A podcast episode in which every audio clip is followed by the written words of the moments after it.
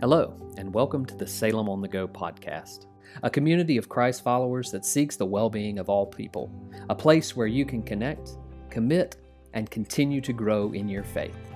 The longest part of the night rests just in front of the most brilliant part of dawn. Sunrise is impressive, but just before dawn is where all the beauty of a new day rests.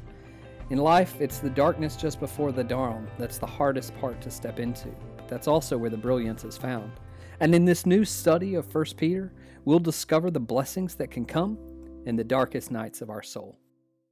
If you've got your Bibles or if you want to grab the ones that are in front of you, we're in 1 Peter chapter 3. Go ahead and pull those out. This is now the fifth part of this series, uh, and we have just crested into uh, the third chapter. There are five chapters in total. We'll speed up a little bit as we go through this final section, um, but, uh, but that's where we're going to go today 1 Peter chapter 3, verses 1 through 7, and I'll read those to you in full in just a minute. I debated back and forth about who I could get to read them. You're going to understand why I chose just to read them myself in a minute, because uh, it's awkward to put somebody. In fact, I wanted to get a married couple to come up and read this passage today, but that would be really awkward back and forth. So just let me read it, and I'll read it in just a minute. But uh, let me catch you up to speed before we read it. We are in 1 Peter, and the title of this series is Dawn is Coming. And the reason that we have talked about Dawn is Coming is because Peter is hoping that he can encourage a people who are living in the context of suffering to look forward to the future that Christ has for them. There's a resurrection hope that's coming. There's new life that's coming. We need to live into that. And Peter does what we often do in the context of suffering. He starts inside with us, and then he works out to everybody else who's involved in the conflict. So, in the context of this, where there's these trials that are coming onto the churches, Peter very early on says, okay, look at yourselves and look at the gift that God has given to you, the new birth, the inheritance that is yours, and you don't have to do this alone. Chapters 1 and chapters 2 remind us that yes, the gift is ours, it's, it's mine, but it is all of ours who are the body of Christ. And God is building us up together in that way to live into the fullness of that gift. But then at the end of chapter 2, Peter makes a turn. And that turn continues today, where he's no longer talking about what's happening inside of you and me and the, the, the new life that God's wanting to deal with inside of us. He turns outward to start looking at others and saying, okay, if you, in fact, are living as if the resurrection is coming, that's going to change the way you interact with other people. Last week we saw that he just went straight for the jugular, right? He just went straight to the heart of the problem. And he said, What about those who are hurting you the most? He started with the emperor himself. The emperor, the governors, all of those, those who are in charge. For those who are slaves in this society, he went to the masters. And he looked particularly at them. And the reason he did this, and this I talked about this a little bit last week, our new life together, this new life that God has given to us, our new life together always leads us to new life with others, even when we aren't too fond of the others who are in our lives. It's always going to lead us to new life with other people, even if we're not fond of them, even if we don't like them, even if they are opposed to us, even if they would rather our life not be existent. It leads us to new life with them those who opt to, to, to not like us, those who opt uh, to not be in our circle, those who are opposed to our very existence, it's always going to lead to them. And that's why Peter takes us directly to the emperor himself. He says, you know, we're not going to do what other people would supposedly do. If the emperor is opposing them, some people are like, just get rid of the emperor. Let's come up with a plot to, de- to destroy him, to hide from him, perhaps, or run away from him, to avoid him. We're not going to handle it in any of those ways because within this upside down kingdom, might does not make right. Right? That's not how Jesus' kingdom works. We're not going to fight and oppose them. We're not going to, as I talked about it last week, we're not going to imitate their behavior. They hit me on the cheek, I'm going to hit them on the cheek. They cut off my hand, I'm going to cut off their hand. We don't imitate their behavior, Peter says. And we also are not going to isolate ourselves. We're not going to hide from the problem. We're not going to run away from the emperor. We're not going to be a self uh, enclosed enclave and, and avoid any interaction with those who oppose us. We're actually going to do this third way. We're going to submit to the emperor. Why are we going to do that? Because we're going to infiltrate the emperor's life. As people who are called to love, the love of God that is on full display in Jesus Christ, we are called to carry that love to even those who oppose us. All right, it's like uh, some of you might be familiar with this phrase keep your friends close, but you're what closer? Enemies, right? Like that could have been a Christian phrase. It wasn't. It was in The Art of War by Sun Tzu, but you know, it could have been our phrase for very different reasons. You keep your friends close, your enemies closer, not because, you know, for Sun Tzu, he wanted to destroy them. You just keep them close so you know how to destroy them and know what their weaknesses are. For Christians, you keep them close so that you can share with them the love of God in hopes that they might experience it themselves and, and live into the fullness of what God wants for them. We want the best for them in their life. That's why we hold them close. That's why we do this. And we do all of this because that was Christ's example for us. That's where we ended last week. We do this because Jesus did it for us. And in the same way, Peter says, that's how you have to live your life.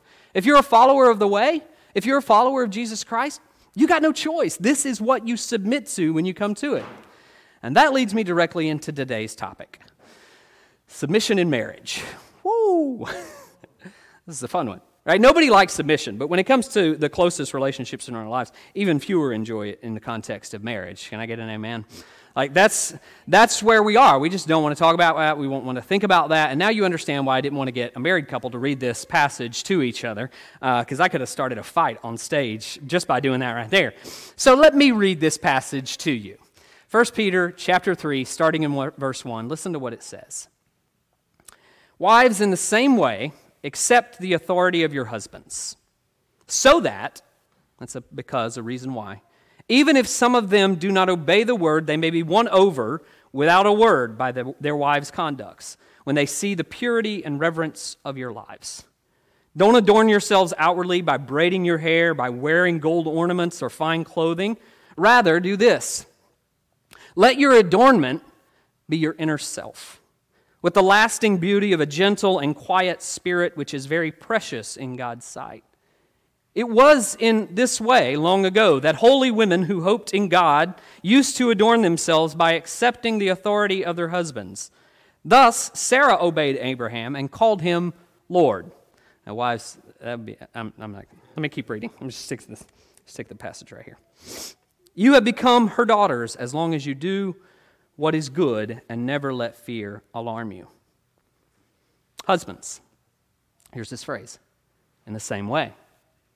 In the same way, show consideration for your wives in your lives together, paying honor to the women uh, to, to the woman as a weaker sex, since they too are also heirs of the gracious gift of life, so that nothing may hinder your prayers.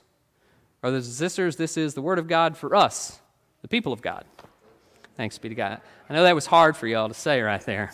Understand. We do that. We do that compulsively, but then you get to a passage like this, and you don't. Uh, just by raising of hand, very quickly, has anyone ever heard a sermon on this passage right here, First Peter chapter? Anyway, we've got we got a few. Here's the interesting thing: it's not in our lectionary at all. So if you grew up Methodist and you were under people who who were uh, uh, preaching always from the lectionary, you've never heard this in your life because it's not there. And most of my Methodist brothers and sisters are like, thank God it's not there. I don't have to do it, I can avoid it. Unfortunately for you, I grew up Pentecostal, and uh, we love this stuff right here. Like, this is this is where we go all the time, right? Don't wear makeup, don't wear jewelry, don't do, you know, don't cut your hair off like that was all us. We were all over it. In fact, you know, I think back as I was reading this passage, um, I think back to uh, the preacher's wife that I grew up with. Now, I don't remember her name because we called her Granny. Um, which was terrible. She really wasn't that old, but everybody called her Granny. She didn't have grandkids even, right? She, she didn't have any of that, but we called her Granny. And Granny, uh, she was the stereotypical Pentecostal woman, no makeup, no jewelry, but, uh, and she didn't cut her hair. But women did this. Some of y'all remember this. Some of y'all had it, I bet. Uh, women just let that hair pile up, right? It just it was Marge Simpson before Marge Simpson was ever a thing. Like that bouffant went up on Granny's head, and in a Pentecostal circle, that became a weapon of mass destruction because the only way to hold that up was bobby pins. And uh, when you start dancing or running or something like that, those things start flying all over the place and they could kill somebody. Um, and I'm pretty sure they sent at least a couple of my friends to the hospital at some point in time. But that's, that's the culture that I grew up in. In fact, if I go on Sunday nights to McDonald's still, I know when the holiness crowd rolls in. All right, there's that long hair, there's long jean skirts because it's Sunday night, we don't have to dress up as nice. And, uh, and they just roll right into McDonald's after church is over. I, I always get it. And you've probably experienced that as well. All of that goes right back here to this passage. This passage right here became the linchpin for a lot of the way that we interpreted our practice and the way we lived in the world. And that leads me to a really, really important point that I, I, don't normally do this or kind of circumvent off to talk about things in this way, but I think I need to today. I have to say this before we go on that these seven verses right here have single handedly been the cause for massive problems in our Christian history. Massive problems. Huge problems that don't just come down to the way that women wear their hair with bobby pins or not. That's, that's not the problem. I wish I could say that the worst thing that ever happened was when Granny's bobby pins flew across. That, that's really not the worst thing that's ever happened. The worst thing that's ever, and one of the worst things that I've ever heard happening based on this passage and an interpretation, is a scandal that just recently broke a couple weeks ago with Pastor John MacArthur and some people in his church. Uh, in fact, it broke out with a married couple who was in the church, or a formerly married couple named David and Eileen Gray. Some of you may have heard this story because a few weeks ago, David Gray was brought up on charges. The charges that were presented before him were sexual assault and pedophilia. That's what he was charged with. It was a case that was brought before the California courts. It was a situation that I would argue, many have argued, that could have been minimized if the church had stayed out of the way in this interpretation right here. It's a problem that was only exacerbated in the church. You see, David Gray had a long history of abuse of his wife and his children, abuse that was brought before the church by Eileen herself. And as she brought it before the church, she received word from the church that she should go home, and in light of what Peter says here, and in light of what some of Paul says, should submit herself to her husband. In the context of the church, the church could help heal their marriage and they could go forward, but she should do that. And she did, for a while, go back and do that very thing. And then, when it became too much to bear, she went out on her own and she divorced David. And at that point, John MacArthur, along with the elders of the church, stood in front of the church and publicly excommunicated Eileen for leaving her husband in that space. And she was abandoned by her community of faith, and David remained a leader in the church, only to find out years later that the abuse continued, the abuse escalated amongst the children, and he was then brought up on these charges of pedophilia and sexual assault. She had told them all along. She had told the church all along that he had abused her children. She had told her all along. And the response was the Bible says this. In fact, the quote that she offered to the California court is this, or uh, that, that the, uh, the prosecutors brought before the court said this The wife repeatedly told the appellant to stop, but he said to her he was responsible for God, before God to keep the family in line, and he had the Bible to support his actions. He used this passage to do that. And when she was divorced and excommunicated and she fell away from the faith and all of those things, the church still stood beside this man. And all of this persisted, and hear me very carefully, it all persisted because of a particular interpretation of this passage right here. He felt the Bible supported his actions. And let me say it as clearly as I can with no, no qualms, making no qualms about it. The Bible, the words of Scripture, in no way support this toxic masculinity. In no way. They in no way are supporting exactly what happened in that, that, that place. And, and to be even more specific, what Peter is talking about here in verses 1 through 7 of chapter 3 do not support the behavior that is going on here. And I realize that as I say that, that probably leaves more questions than answers. But I feel like I need to say that because even though this took place in California, I've heard it come out of pulpits in our county, in our community, and I've heard it amongst people around us. And I think it needs to be stated so that it stops the abuse that is inherent within the context of the church. And so, if I'm going to make a claim like this, then I do want to back it up and I want to suggest what the right interpretation would be and why we've gone wrong. And there's a couple reasons that I think, first of all, we've gone wrong when we've interpreted this passage. The first reason that we've gone wrong is we've imposed our understanding of marriage on the first century context. Our understanding of marriage is the soulmate and it's romantic and it's embedded in romanticism, and I choose who I want to choose because I love them deeply and I'm connected to them. That is not the way marriage worked in the first century. Marriage was not a relational contract of coming together, it was largely a social contract of joining families together, of uniting business together, of pulling properties together. It was something that people did in those days to bridge the gap between neighbors to say we will be family now and we will unite our families, unite our wealth under the contract of marriage. So That's the first problem. It's two different forms of marriage, and we need to get that on the table. The second thing that comes up is oftentimes we read this passage as if Peter is writing a self help book on marriage to the first century. Like you could go into a first century Barnes and Noble and find it somewhere between men are from Mars and women are from Venus, and sex begins in the kitchen, right? And that's not it. This is not a self help book that Peter was writing to the first century to help them understand the context of their marriage. Peter is not addressing five keys to a better marriage. He's taking Christ followers who are struggling to remain Christ followers into the depths of their struggle. He's causing them to go back and look at the very places that are hard for them to remain followers. And a ton of those people who were persecuted, hear me carefully, a ton of the people who were persecuted were women because women made up the majority of the church in the first century. In fact, the first century uh, records suggest to us that the, that the vast majority of Christians were women in that space. Women who funded the church, women who controlled the finances of the house, would then give the finances to the church. And what daddy didn't know didn't hurt him, right? That's what they figured. They just take the funds from the house, they'd funnel them over to the church, and they would, they would kind of uh, promulgate the church. They'd lift up the church. And this this activity right here is the activity that created pools of persecution, not just in a massive level from the government, but it created tension within the home. It created tension within these families. And what Peter is addressing here is very important for us to remember because we still face it in the context of our, our most intimate relationships, even marriage. What Peter's addressing here is the lack of humility that men and women had and were showing to one another in their primary relationships. That's what it is. There's a lack of humility that comes in the context of these closest relationships. And we know this is true because of a single phrase, and I, I, tried to highlight it as we were reading through. There's a single phrase Peter uses over and over again in the same way. Women, in the same way, or wives, in the same way. Husbands, in the same way. Now, what is he talking about? What's the, in the same in the same way? What? In order to understand that, you have to go back to chapter 2 and the end of chapter 2, where he says the way that Jesus lived his life in full submission to others around him. That's what he's referring to. Women, in the same way that Jesus lived his life in full submission to everyone who he came in contact with, that's how you should live your life. Husbands, in the way that Jesus lived his life in full submission to everyone he came in contact with, that's how you should live your lives. In the same way that Jesus did it, that's what you do.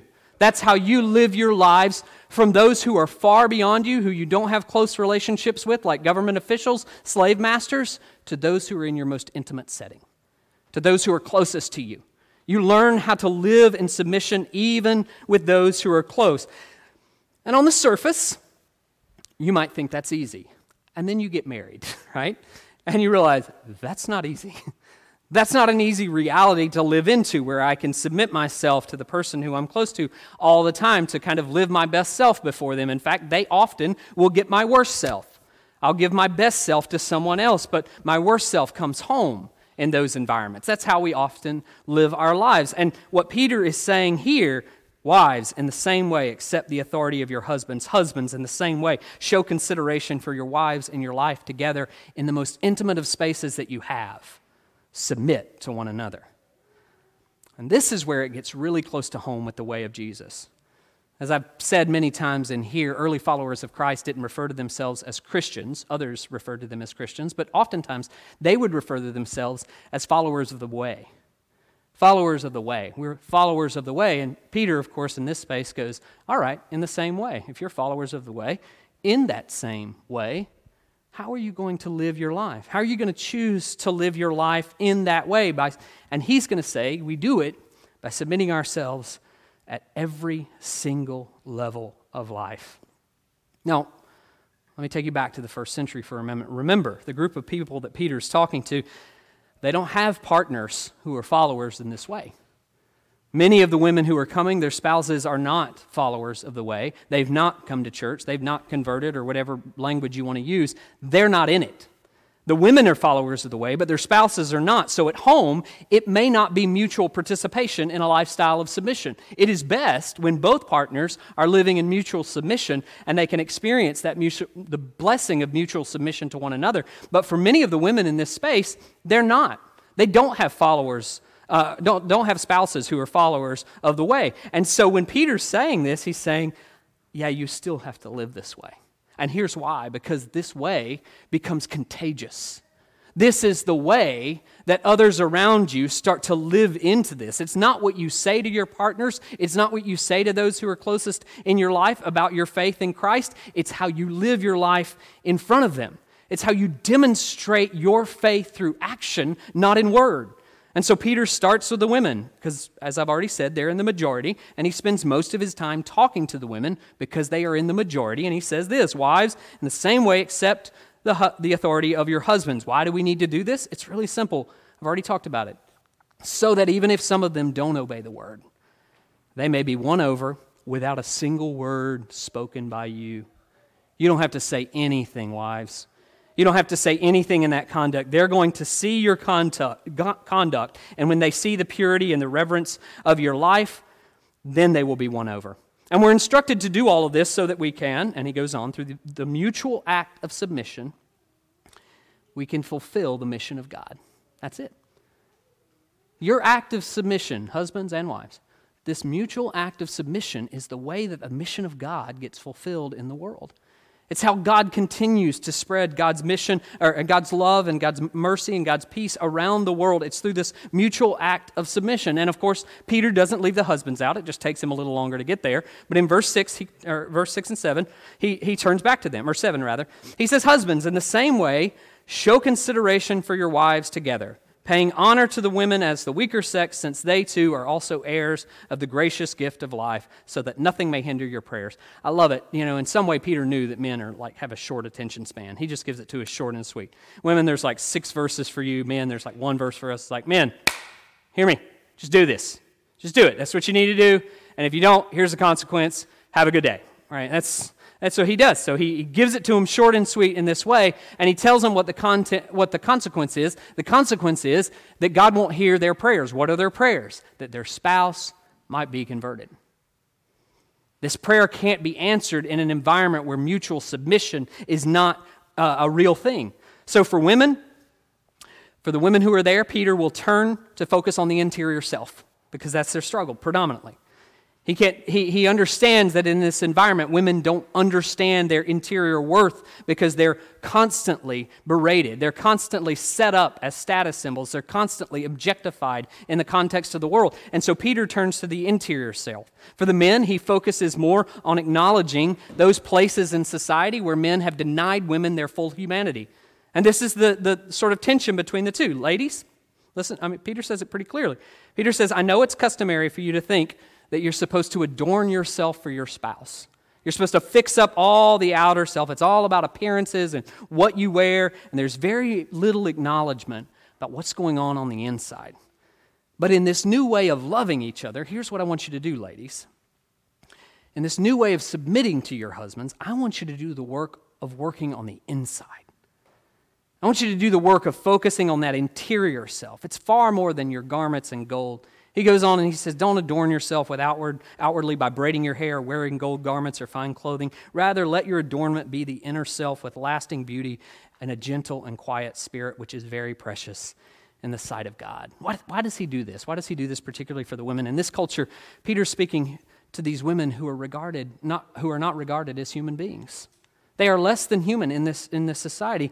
And so he will speak to them in this way so that they can have their full humanity restored so they can acknowledge it and live into it. And in living into it, that will be the real beauty that's displayed to their spouse. Something that their spouse has never seen, something that their spouse has never acknowledged. And Peter wants to do that. And I think, you know, as I, as I think about the implications of this for us in our world, I absolutely do see some parallels. I think there are many, and maybe you're one of those women who are here. Let me speak to you for just a minute. Maybe you're one of those women who are living under the weight of objectification in this world. And Peter's words ring true to you as well.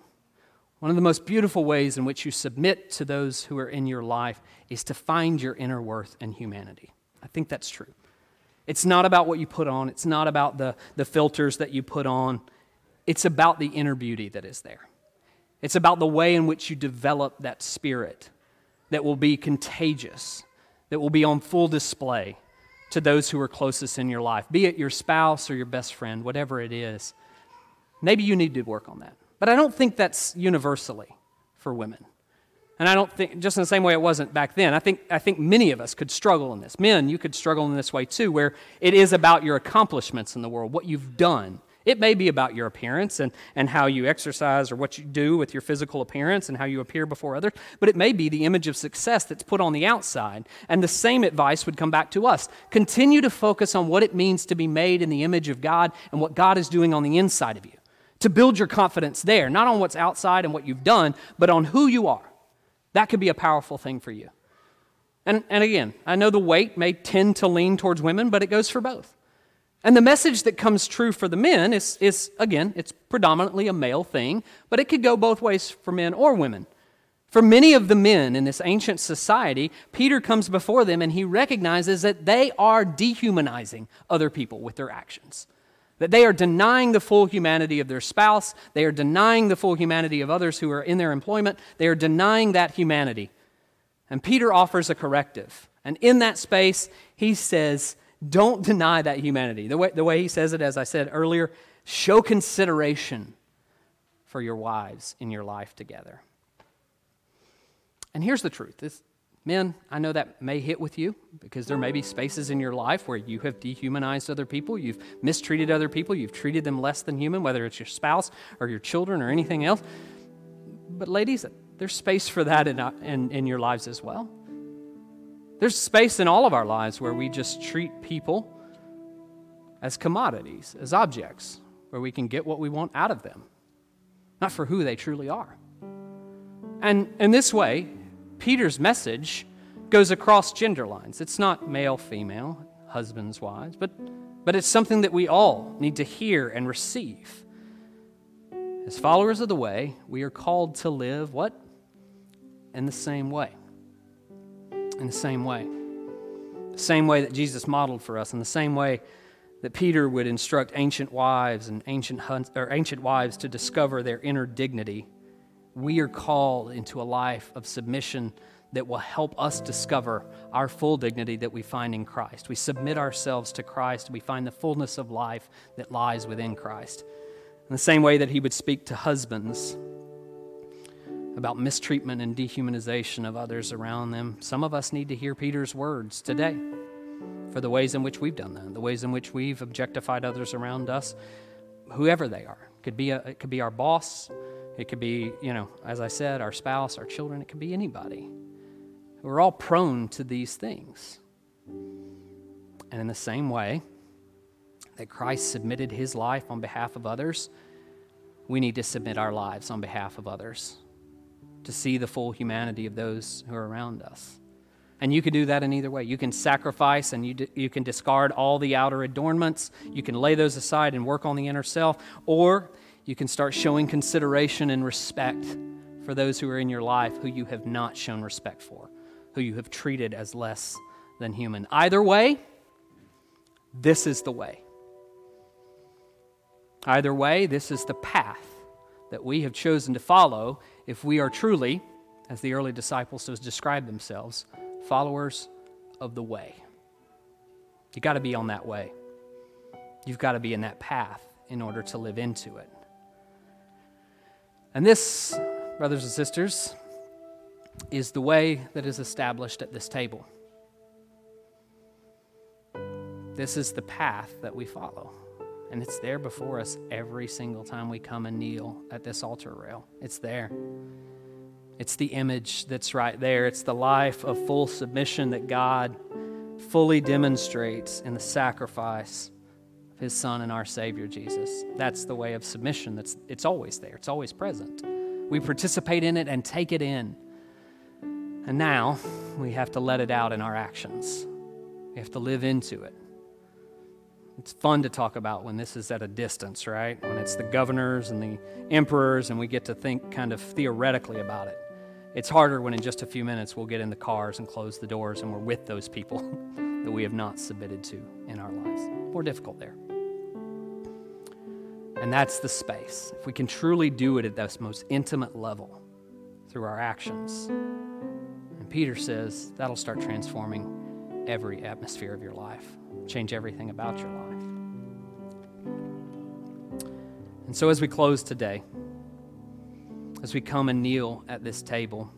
I know some of you will come and be prepared to receive from this table the gift that is life, and in a life where you have just focused on outer adornments and you have felt the weight of objectification. What I pray for you today is this that God will fill your interior self with meaning and beauty and humanity.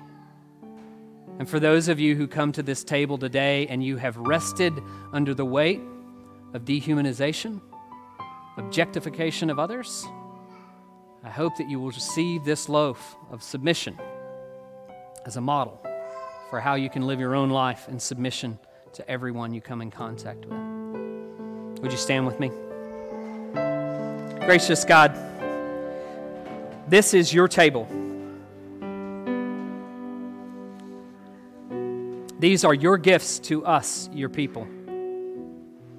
As we come before your table this morning, God, we ask that you would teach us the way, the way to live our lives in submission to you and to others. And give us the strength and wisdom to do that each and every day of our life. In Christ's name we pray. Amen.